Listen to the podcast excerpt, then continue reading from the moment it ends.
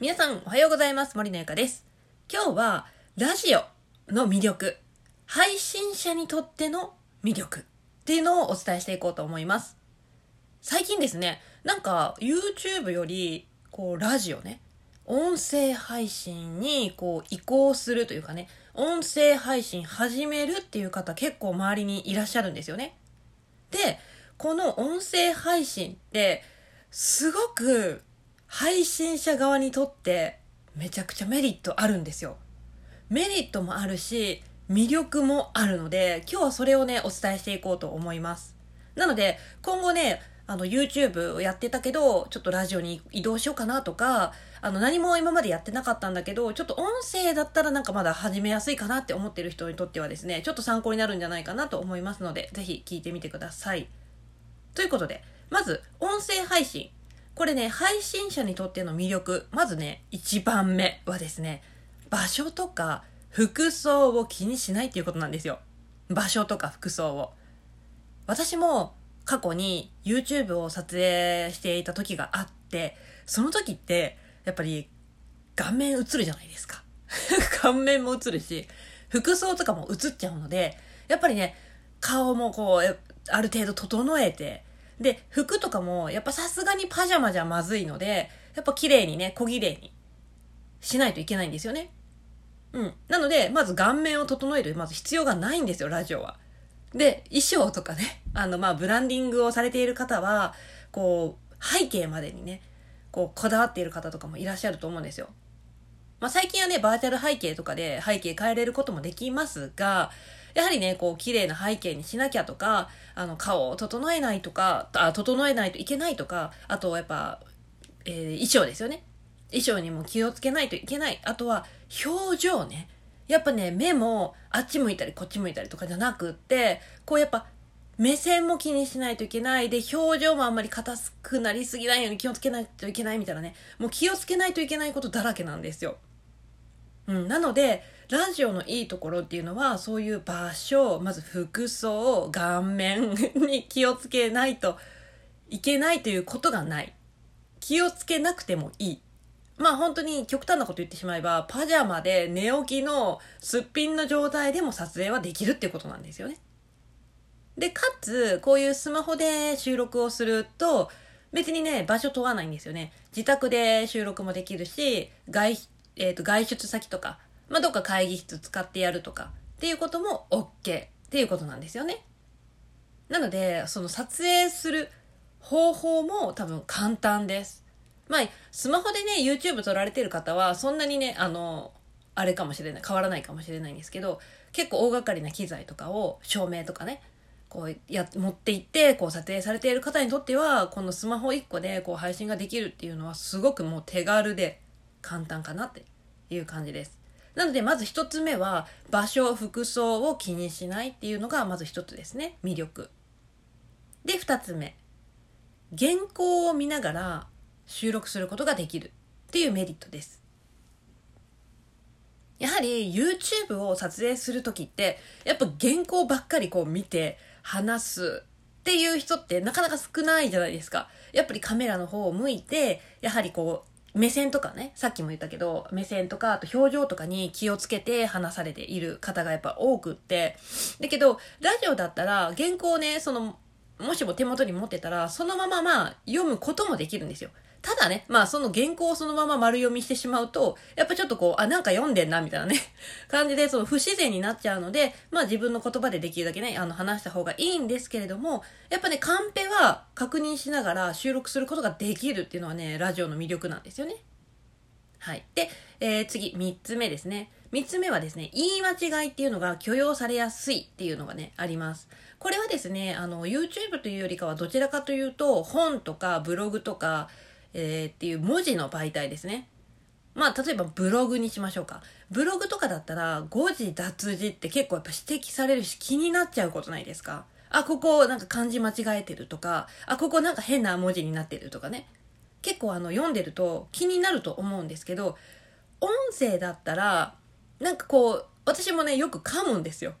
噛むし、言い間違いしちゃうんですけど、多少のね、言い間違いだったら、こう、なんだろう、この会話とか、この話の前後の文文脈でね、理解してもらえるんですよ。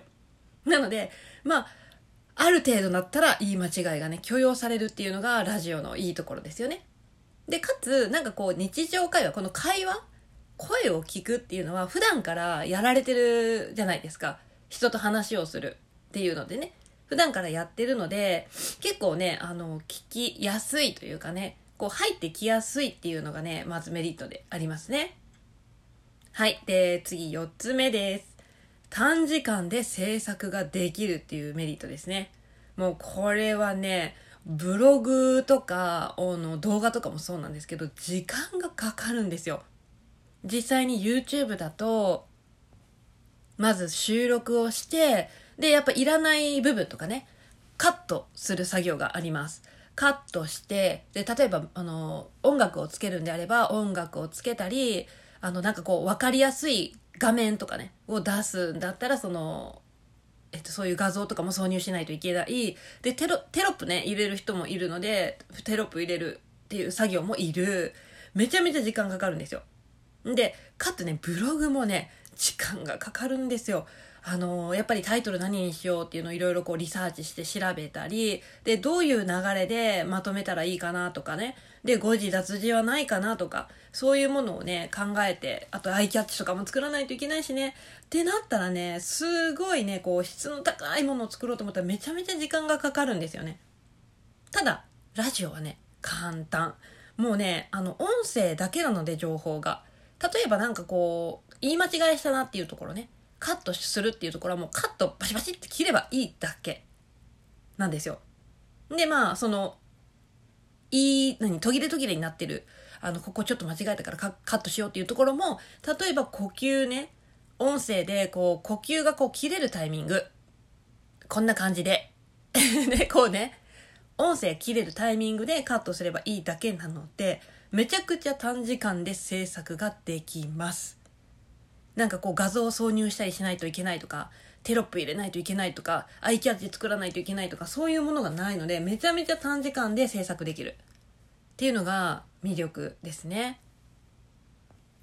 で、最後、5つ目ですね。5つ目はコスパがいいってことです。コスパ。もう本当に、あの、YouTube とか、ブラブログだったらば、例えばま YouTube だったらいろんな機材を準備して、え、ー、と動画編集ソフトとかでいろいろね、こう編集してみたりとか、えー、アイキャッチ作る用の画像ソフトも、まあ、導入しないといけないとか、まあ、もちろん無料で使えるものもありはするんですけど、やっぱりね、質の高いものを作ろうと思ったら、それなりにね、照明を準備したりとか、衣装も綺麗なのして、メイクも可愛くして、みたいなね、すごいお金かかっちゃうんですよ。